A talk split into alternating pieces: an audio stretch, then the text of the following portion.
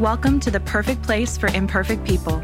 This is the Local Church Podcast, and we hope this message both challenges and encourages you. Here's today's message. Well, again, I want to welcome you to the perfect place for imperfect people. I'm Eric, I'm one of the pastors here, and because it is the perfect place for imperfect people, I know some of you, you may be shocked about what I'm about to say. Some of you, you're excited for it, but this church is filled with people from all sorts of different backgrounds and religious upbringings and theological notions that they lean into. But I want to talk about vampires today. Can we talk about vampires in church? Sure, they're not in the Bible, but they are in real life. What do you mean? I'll get to that. See, I've been fascinated by the lore and the love that our culture has for vampires. It just it blows my mind over the past maybe 3 or 4 decades. This idea of vampires has become something that's scary to now something that's like, ooh, it's so appealing, it's so attractive. Eh, I'm an elder millennial, okay? I was born in 1981, so maybe people like 37 and older, maybe you remember a time when vampires were scary, ugly creatures. You remember that? Like Nosferatu's like, and like you're like, that's an ugly guy. That guy looks like a bat. Don't want to deal with him. He's pale. He's see-through. He looks like those ugly lizards where you can see what they've eaten. It's like you, you don't want to mess with those guys. They are toxic. They are dangerous. But ever since like uh, the Lost Boys, remember the Lost Boys in the '80s? A movie with those vampires and leather jackets and like high top sneakers. I get my fashion sense from that movie exclusively. And then we had Interview with a Vampire, with the vampire, with Tom Cruise playing this very attractive, you know, bloodsucker. And all of a sudden, people's ideas of vampires began to change. And don't even get me started on Twilight. It's like, oh no, man.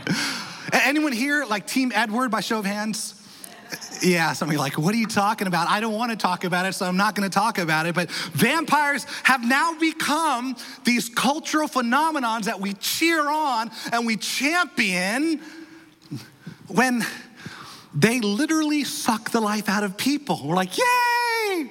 Go ahead and turn that girl into a vampire. It's so romantic. No, it's not. It's toxic, codependent, parasitic behavior. So I'm not gonna ask if anyone here likes vampire movies because I've already proven where I stand on that. But, but here's the reality these creatures that we now celebrate is actually something we see in our actual living today. Now, again, I'm not talking about, you know, eternal bloodsuckers. I'm talking about parasitic people who suck your life from you. Do you know what I'm talking about? Does anyone have some vampires in their life by show of hands? Like these people that are codependent that just suck the life out of you. Don't point to them, especially if you're married to them. But of course, all of us, we know someone like that. And so today, and for the next several weeks, I want to talk about these life sucking vampires in our existence. But more importantly, over the next several weeks in our year release, I want to help us to learn how to let go of them, to let go of these parasitic people so that we can understand the freedom we can have when we let them go. And so that's what this whole series is about. It's about releasing these toxic people in our lives. And that's the reason we're calling it vampires vampires. For all the religious folk here, like you're, you're all tense right now. It's like, can we talk about vampires in church? We're calling this series Vampires, not because we're leaning into theatrics, and I'm not gonna come out in costumes, and you know, we're not gonna make the theme spooky and scary. We're calling it Vampires because we all have a common understanding of what a vampire is, right? We all have this idea of this is what a vampire does. Now, maybe, maybe for you, they are attractive, good looking creatures. That's not what I'm talking about, okay? They, they can also be ugly or they can be good looking. I'm talking about these characteristics, these parasitic characteristics that all of us understand. And I want us to get this image in our head so that we can not take this toxicity lightly. We have to understand what these people do so that we can learn how to release them and receive the life that God has for us. So, I want to talk about vampires and how we release them over the next several weeks. But I want to start with this because I think this is very clear. Uh, this is very important for us to understand. I'm not saying these vampires are evil. When we talk about these people who suck the life out of us, I'm not saying that they are evil. Like, think about your children for a moment. I mean, parasitic, probably. They latch onto you. They never leave you alone. Mommy, mommy, daddy, daddy, daddy. They make messes and they expect you to clean them up. Feed me. I'm just gonna lay here. Just give me everything that I need. I don't know a single parent that thinks their children are wicked and evil. Immature? Probably. Unhealthy? Maybe. But that's exactly what vampires are and what they do. They act like children, even though they have grown past that age. So we have to understand and identify who these vampires are around us. Otherwise, we'll get caught in their fangs and get sucked into their destructive patterns of behavior, or even worse, they'll suck the life out of us and we become a shell of who we used to be, right? This isn't home for some people. You know some vampires, you know what they do, you know how they affect your life. So, what I want to do today is I want to set the groundwork for what we're going to talk about over the next four weeks by giving some descriptors of who the vampires are and what they do. And then I want to talk about how that relates to us. So, first thing I want you to write down is this vampires are people who don't grow up. Part of the lore of these vampires is that when they turn, they never mature past that point. They stay stuck from the moment that they turn into parasites. If you know somebody who has not changed over the past several years and still suck, stuck in their sinful ways, they are a vampire. They never mature past their codependency. They stay the same, they remain the same. There's not spiritual maturity or spiritual growth in their life. And again, they're not intrinsically evil, but it's this immaturity that causes them to operate in such a way where, where they don't realize what they're doing is either right or wrong. Therefore, they see people only as, as potential sources of what they need and not people with feelings and lives of their own. And part of the reason they never grow up, they never mature past when they were infected, is because they find themselves as victims of fate. That's the second thing I want to write down. Vampires are people who believe they're always a victim. We know people like this. They believe that what happened to them was not their fault. Listen, it just happened. I didn't want this for my life. I didn't I didn't expect this to happen, but it has and now this is who I am and I can't change it. They don't take any responsibility. In fact, oftentimes what do they do? They pass the blame away, right? We know people like that. We try to get them to understand to identify maybe some issues in their life and what they do instead is they pass the blame and they start gaslighting saying, "No, no, no, no, no, no. I, I can't believe you would think that about me." I can't believe that you, you, you would think that I would ever do something so toxic like that. I would never do that. Then they start gaslighting, and, and now all of a sudden we start asking questions Is it something else? Is it someone else's fault? Is it my fault? And when they open up their mouth, we get caught in their teeth, they suck the life out of us. That's the third thing I want us to know about vampires. Vampires are people who suck the life out of us. Emotionally, intellectually, relationally, spiritually. They suck the life out of us, they drain us. They're constantly in our minds by the games that they play with us or how they interject all of their drama into our lives. And now we can't think of anything else. And we're constantly fixated on what they did and what they said. And can you believe it? And it sucks the life out of us. Now, again, next week we're going to talk about this in greater detail. Well, actually, in two weeks from now. Next week, my pastor Dan Southerland's coming. He's going to be talking about the pains in our neck that our people but I want you to, I, I, I want this to be clear, okay? The people aren't intrinsically evil. The real enemy is the spirit behind the person named Satan.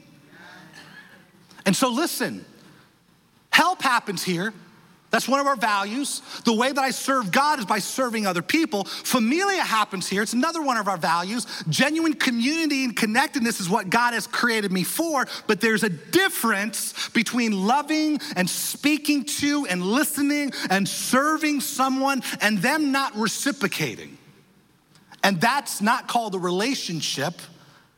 That is consumership. That is sometimes a dictatorship where one person is constantly talking and taking and talking and taking until, until there's nothing left to give up or to receive. They suck the life out of us. And possibly the most difficult thing about these vampires is this final thing. I want you to write this down. Vampires are people who can't see themselves in a mirror.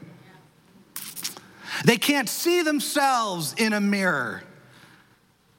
I mean, you've heard that about the Lord. They look in a mirror, they don't see themselves. And that's what makes it so difficult to help these toxic, vampiric type of people. Because they don't, they can't see who they really are. They don't see their reflection. And we can tell them and we can explain it a thousand times and give them very specific descriptors of what they are doing, but they will think you're talking about someone else. They don't see themselves in the mirror. And so that's why today I want to make this very clear for every single one of us. Today, as we begin to talk about understanding and learning to release these blood life suckers, I want you to understand this. I'm not talking about them today, I'm talking about you. We'll get to them next week. But today, we need to understand how we have these tendencies, how we tend to suck the life out of the people that we love or the people that are around us. Today, I want to talk about ourselves. And then I want to give us hope for a better tomorrow. Sounds good? Here's what I want you to do I want you to turn your Bible to Luke chapter 22. Starting in verse 31, I want to tell a story of someone who's very similar to us in the Bible. His name is Peter. He loves God, but he makes a whole lot of mistakes. Does that sound like anybody here? I love God, I want to serve him, but man, I keep messing up. I'm the only one. Okay, nine, nine o'clock was filled with imperfect people. This one, this is the religious service, okay, right? Love Jesus but man, I got some work to do in my life. And up until this point in Peter's life and his relationship with Jesus, he has seen Jesus do the impossible heal the sick, raise the dead, cast out demons, multiply food. He saw Jesus walk on water. But today, what we're reading is a profoundly dark moment in his relationship with Jesus. And it starts in Luke 22 31. He says, Simon, Simon, Satan has asked to sift each of you like wheat, but I pleaded in prayer for you, Simon, that your faith should not fail. So when you have repented and turned to me again, strengthen your brothers. Peter said, Lord, I'm ready to go to prison for you. I'm even willing to die for you. But Jesus said, Peter, let me tell you something.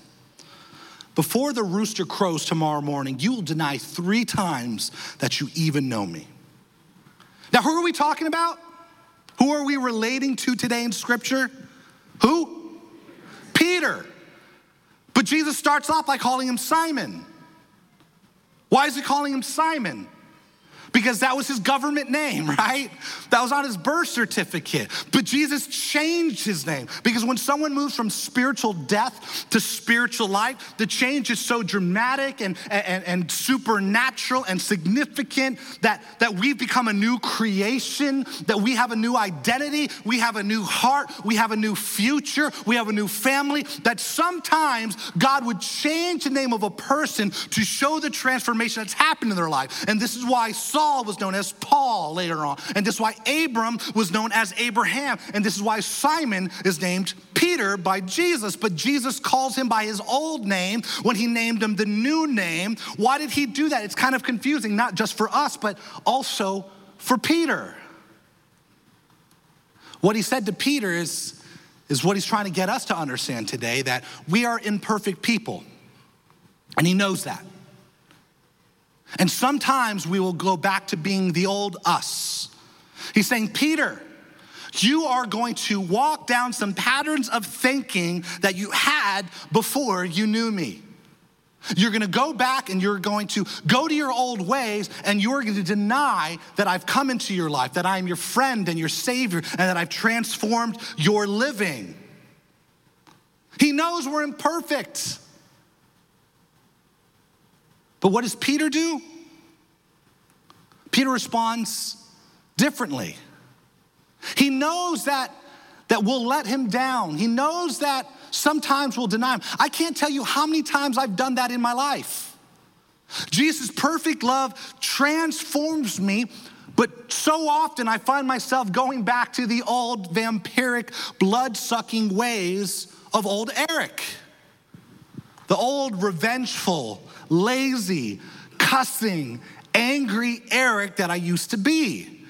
And listen, I've talked about this before, but obviously I'm not through it yet, and so I want to keep myself accountable. And you, you know what takes me back to the old me often? Customer service lines.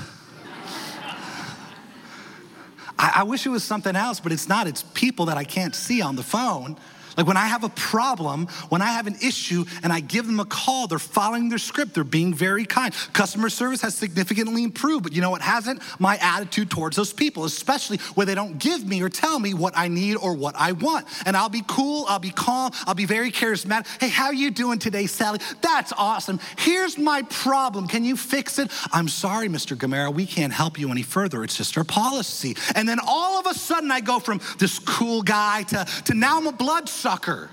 And maybe it's because they don't see my face and, and I think they can't really Google and find out I'm a pastor that I, that I act so parasitic sometimes, but, but I snap so quickly. I say, listen, I understand it's your policy, but your policy is stupid. And, and so are you, okay? And I realize you're reading a script, but your script doesn't help me and you're not really kind. You're the devil, okay? And so can I please talk to your supervisor, Sally? Thank you, please. Now, if you work in customer service, I apologize. I'm not proud of my behavior, I'm just aware that it's there. I can't always see the vampire in me when I look in the mirror, but I have to be aware that he's hidden somewhere in there. So I want you to turn to the person next to you, look in the eyes, and say, you look good today, but I know there's a vampire inside.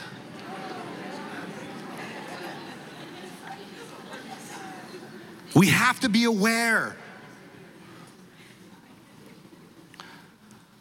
Jesus says, You're imperfect. Because you're imperfect, on this side of eternity, you're gonna falter, you're gonna fail sometimes, you're gonna go back. I understand that. But how does Peter respond? Peter says, Never.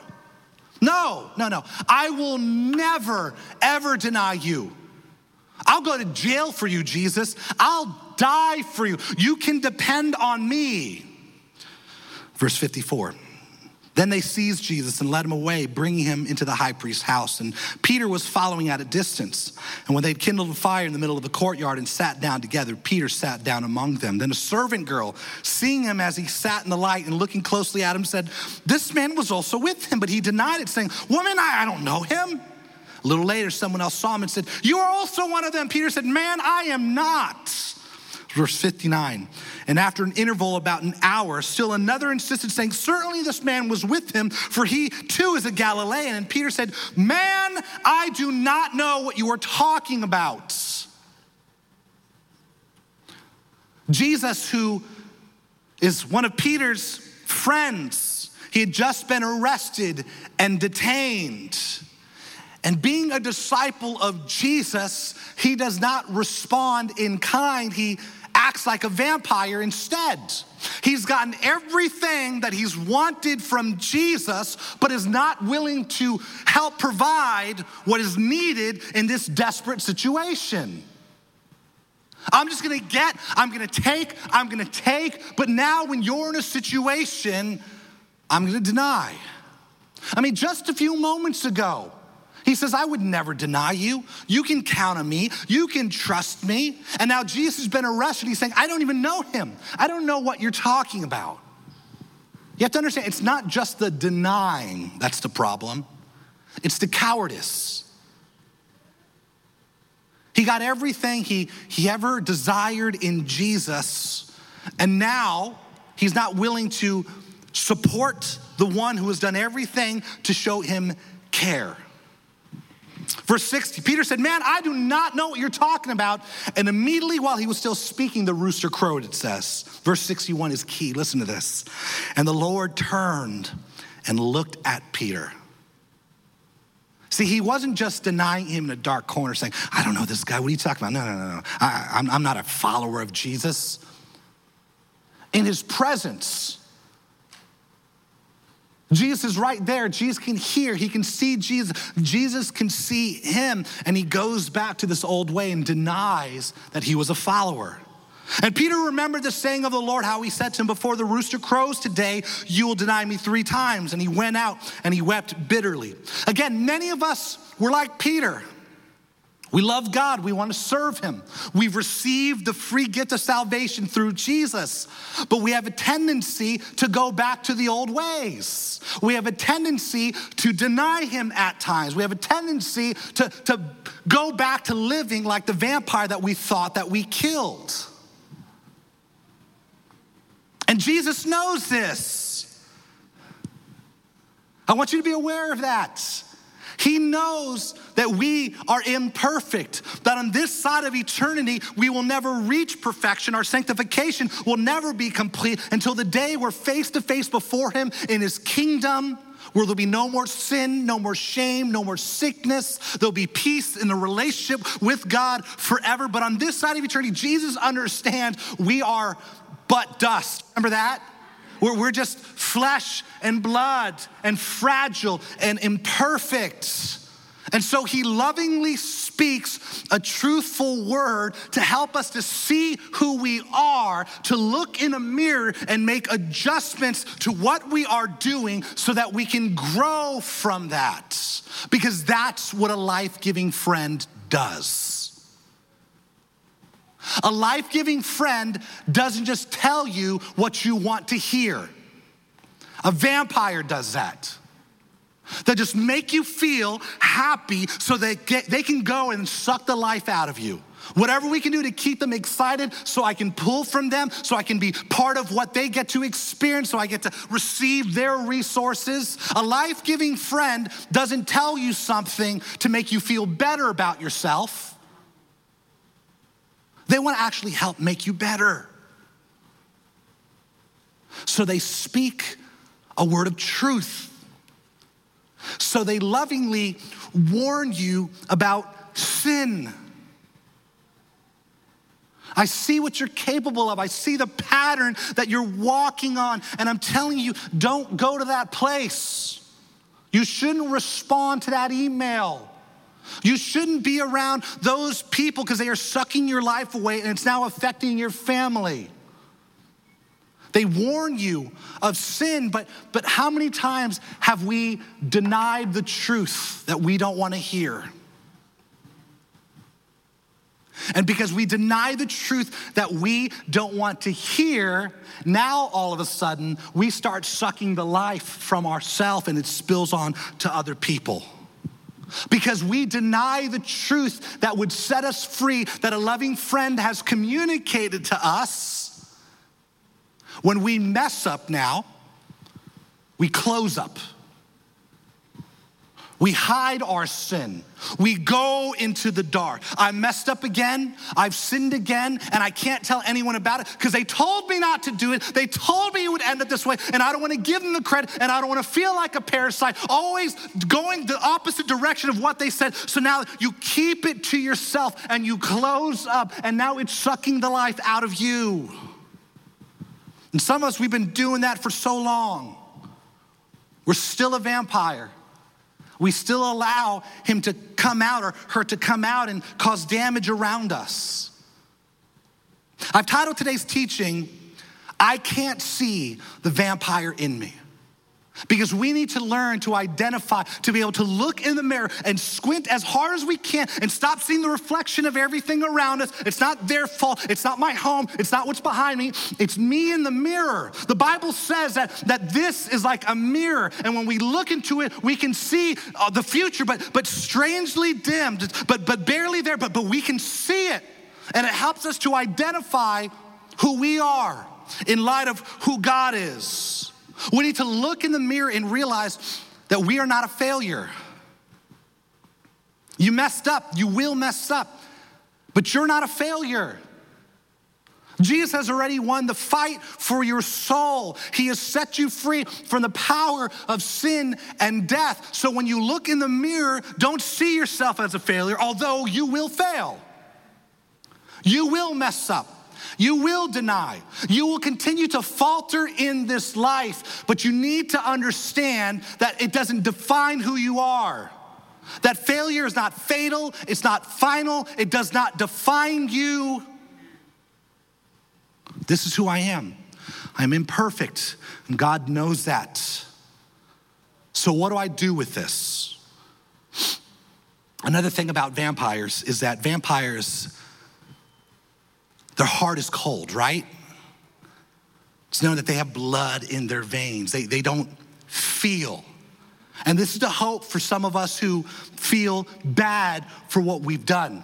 We feel remorse for the sin and the denying the life that we've lived that doesn't reflect our Heavenly Father. If you feel remorse, you're, you're headed in the right direction. Say right direction. Because you feel for your mishaps, because you have a feeling of remorse of what you've done, you're headed in the right direction. But listen to this you still have to make the right decision of what you're feeling. Let me explain that. During this time, there was another person who denied Jesus, who betrayed Jesus, who failed Jesus. Do you remember him? Do you remember his name? Judas. Judas he sold out Jesus for 30 pieces of silver. He told the religious leaders where to find him, to arrest him, to torture him, to kill him. Both Peter and Judas denied and betrayed Jesus. Both Peter and Judas felt remorse for what they've done. But Peter decided to do something, to go in the right direction and make the right decision with what he felt. He felt remorse, but remorse is not enough. Remorse is all that Judas felt. It is not enough to feel bad about what you've done. I've done a lot of things that I feel bad for, but it doesn't make me any better. It doesn't change me, it doesn't transform me. The things that I've done that I feel bad for, if I just stay there, I continue to feel bad for them. And now all of a sudden, I feel like more of a failure. I've screwed up again. I've let him down again. And I'm sucking the life out of my own life that he's poured into me. Feeling bad is not enough. Real change, I want you to hear this. Real change happens with repentance, not remorse. Real change happens when we run to Jesus Want you to understand this. It's important for so many of us today. Write this down. We will all fall short sometimes. Turn to someone say, You will fall short. You will mess up. You will let Jesus down. All of us will sometimes, but when we do, repentance. Say repentance. Repentance returns us to Jesus. See, so many of us, we continue to act like vampires when we see the cross. Like, oh no, ah, stay away, run away. We see the cross and we run away because when we see the cross, all we feel is remorse. My sin put him up there. My sin is what caused him to be tortured. My sin is what caused him to bleed for me. And now I feel all this guilt and I feel this remorse and I hide it in the dark instead of running to the light. I run away from the cross and I hide everything in the dark and it sucks the life out of me instead of going into the light and releasing it. We run away from the cross of Jesus. We feel all this guilt instead of giving it to Him. And because now we've hidden it, now we're carrying a heavy burden that Jesus already paid for. I need you to hear this today. I Need you to understand this, church family here and at home in Everglades Correctional. Stop killing yourself for what Jesus already died for. Stop it. Stop carrying a heavy burden that Jesus already paid to lift off your shoulders. Stop beating yourself up and killing yourself over something that Jesus died for already. He paid the price. We got to release that. We got to let go of that. We got to let go of, of that, that burden, that shame, and that guilt. And so here's how we do that. Here's how we can learn to release all the, the, the, the life sucking inside of us because of our sin. Acts chapter 3, verse 19. First word, read out loud together with me in three, two, one. Repent. Say it again like one of those guys on the corner of the street, but not like one of those guys in the corner of the street. Ready?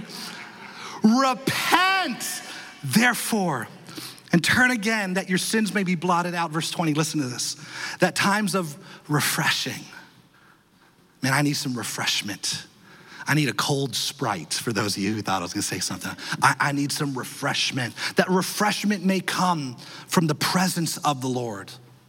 See, what repentance means, it means a change in our thinking that leads to a change in our direction. Some of us, we need to repent today. We have to start changing the way that we think about sin. That's not something to celebrate, nor is it something to keep hidden. We need to change our thinking about who Jesus is, that he's not some, some God who's out to get us, but he's the loving, Son of the Heavenly Father who created us and knows us, and He's done everything to bring us back to His presence, to be in relationship with Him forever. We need to change our thinking about our sin and about Jesus and what that means for us in our lives. And instead of running away from the cross, instead of letting all the guilt and the shame of the fail and, and, and the, the mistakes that we've made in the past eat us up, that we hide it, we can learn to fail forward. When we mess up, instead of running away because we failed, we can actually learn to fail forward and, and run to Him. Because if we understand who He is, and his love for you. Not them, we'll talk about them next week, but for you. When we understand his love for us, how there's nothing on heaven or on earth or anywhere that could ever separate us from this love. There's no sin that we could commit that he would not forgive because he's already washed us all of anything we'd ever do. That he loves us so much that he was willing to die for us. We know that we can come to him. We don't have to run away. We can come to Him. And when we come to Him, refreshment comes. Restoration, renewal in our life, the way that we used to think, He began to transform that. And now we are refreshed. And now this burden and all this guilt is now released from our lives. Why? Because we've run into His presence, not away from it. In His presence, we find refreshment. Some of us today, today is our day of release.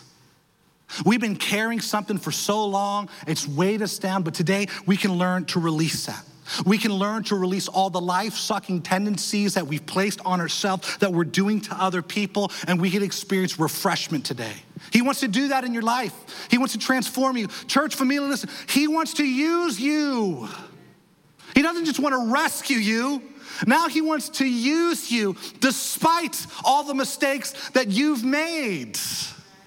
So we go back to Luke 22 31. Simon, Simon, Satan has asked to sift each of you like wheat, but I pleaded in prayer for you, Simon, not them, for you. This is about God and you, that your faith should not fail. So when you have what? Repented, you change your thinking and move to a change of direction because you have repented and turned to me again. What does he say? What does he say? Thank you, Eric. What does he say? Strengthen your brothers.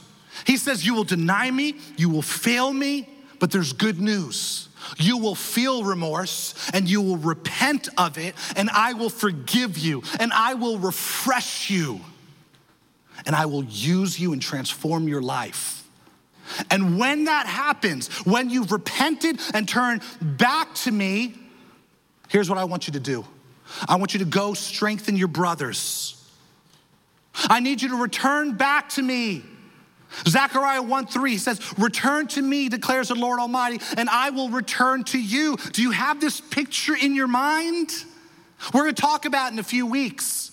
But the Father, when He lets go of people, some people are so toxic, some people are so life sucking that we have to release them. We have to let go. But, but we're gonna talk about that. We do that with the same mind of the Father. We don't say, Get out of my life and go. He says, When you return to me, when you turn the other way, we have a picture of the Father and the prodigal son here in Zechariah that He's not waiting with arms closed and says, I want you to come and I want you to bow. Come all the way over here. No, He sees us turn and He runs after us. He says, If you return to me, I will return to you. 1 John 1 9. If we confess our sins, he is faithful and just to forgive us of our sins and cleanse us from un, all unrighteousness. Peter failed. But what does Jesus do? Jesus dies on the cross. He sets him free. Jesus washes us invites us to be part of his own. He resurrected. And now the word is getting back to disciples. Jesus is not dead, he's alive. He, he, he's no longer in the tomb. What he said he would do, he actually accomplished. I can't believe we didn't believe him. I can't believe that we thought he would stay dead. But the Bible tells us that one of the first guys to run to the cross, to run to that empty tomb is who? It's Peter. He says, I got to see him. I failed him, but I've taken a look in the mirror now. I've had time to process it. And who I see right now is an imperfect person. I understand that, that I'm not perfect, that I'm gonna fail, but he's gonna love me. I'm still beloved by God. And so he got out of the dark and he ran into the glorious light. And he was the first one he said, I'm gonna run after Jesus. I have to get there. And he was transformed. God wants to set us free. He wants us to let go and to release all of these life sucking tendencies, not just to make us better, but to transform us so that he can use us. Again, Simon, Simon, Satan has asked to see each of you like wheat, but I pleaded in prayer for you, Simon, that your faith should not fail, so that when you have repented and turned to me again, he says, strengthen your brothers. When you've turned around, I want you to tell this story of how you messed up because it will strengthen your brothers. I stand before you today, an imperfect person who has failed my friend and Savior Jesus countless times, but I have not stayed there. I have gotten out of the dark, I've repented, and I've returned back to Him. Over the past several months, I've tried to be as transparent to you as possible with the things that I struggle with, with the sins that, that I falter and fall back into. And over the past several weeks specifically, we've heard report after report and, and story after story, people saying, man, it just, it feels so good to know that I am not alone. It feels so good to know that there's a pastor who struggles with the same things that I do. But I got, I got one report from somebody and they said, aren't you a little bit concerned of you talking about the therapy that you go through and the things that you felt, that people will see you differently? No, not at all. I hope they see me as imperfect. And I stand here today having not stayed in that darkness, having come out of it and running to the cross. And I know what God teaches here and what God does through the lives of the leadership here, it's strengthening the brothers and sisters here in this church.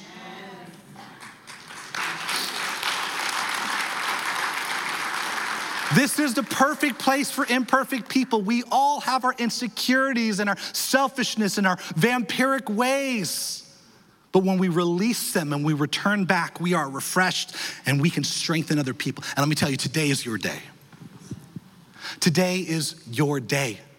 God wants to use your life. God wants to use your story. He wants you to let go, to release everything that, that has caused you to stay stagnant in your relationship with Him, that has caused you to suck the life from people that you love. He wants you to give that to Him. And when you repent and you return back to Him, there will be refreshing, there will be hope, there will be joy, there will be peace. And now God can use you to strengthen other people. So the world around you can know, man, I may not have it all together, but I know that I'm received and loved by the God of my friend, by the God there at the local church, by Jesus who they live for and do not deny. Today is a day of release. Whether you're here today and you surrendered your life to Jesus, but the old you seems to be coming out of the crypt far more often than you'd like to, today is a day to, to put a stake in that heart one more time, to draw a line in the sand and to release that behavior to God. You may not know how, you may not know how long it's gonna take for you to stop blowing up in anger or saying hurtful things to your children or being rude to customer service representatives. But if you feel remorse, you're heading the right direction. Now let's make the right decision and release that to Him. Thank you for listening to the Local Church Podcast. If you enjoyed today's message, we'd love for you to subscribe to our podcast and review and share what you learned today. You can connect with us at thelocalchurch.com or by searching the local church on your favorite social media platforms. We hope you join us next week for a brand new episode. And remember, you matter to God and you matter to us.